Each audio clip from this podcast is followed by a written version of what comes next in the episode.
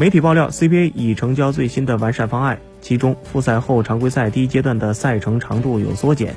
CBA 公司将尽量确保本赛季赛程的完整性。报道称，原定的复赛后常规赛第一阶段的赛程长度，从原定的十八天缩减到十五天。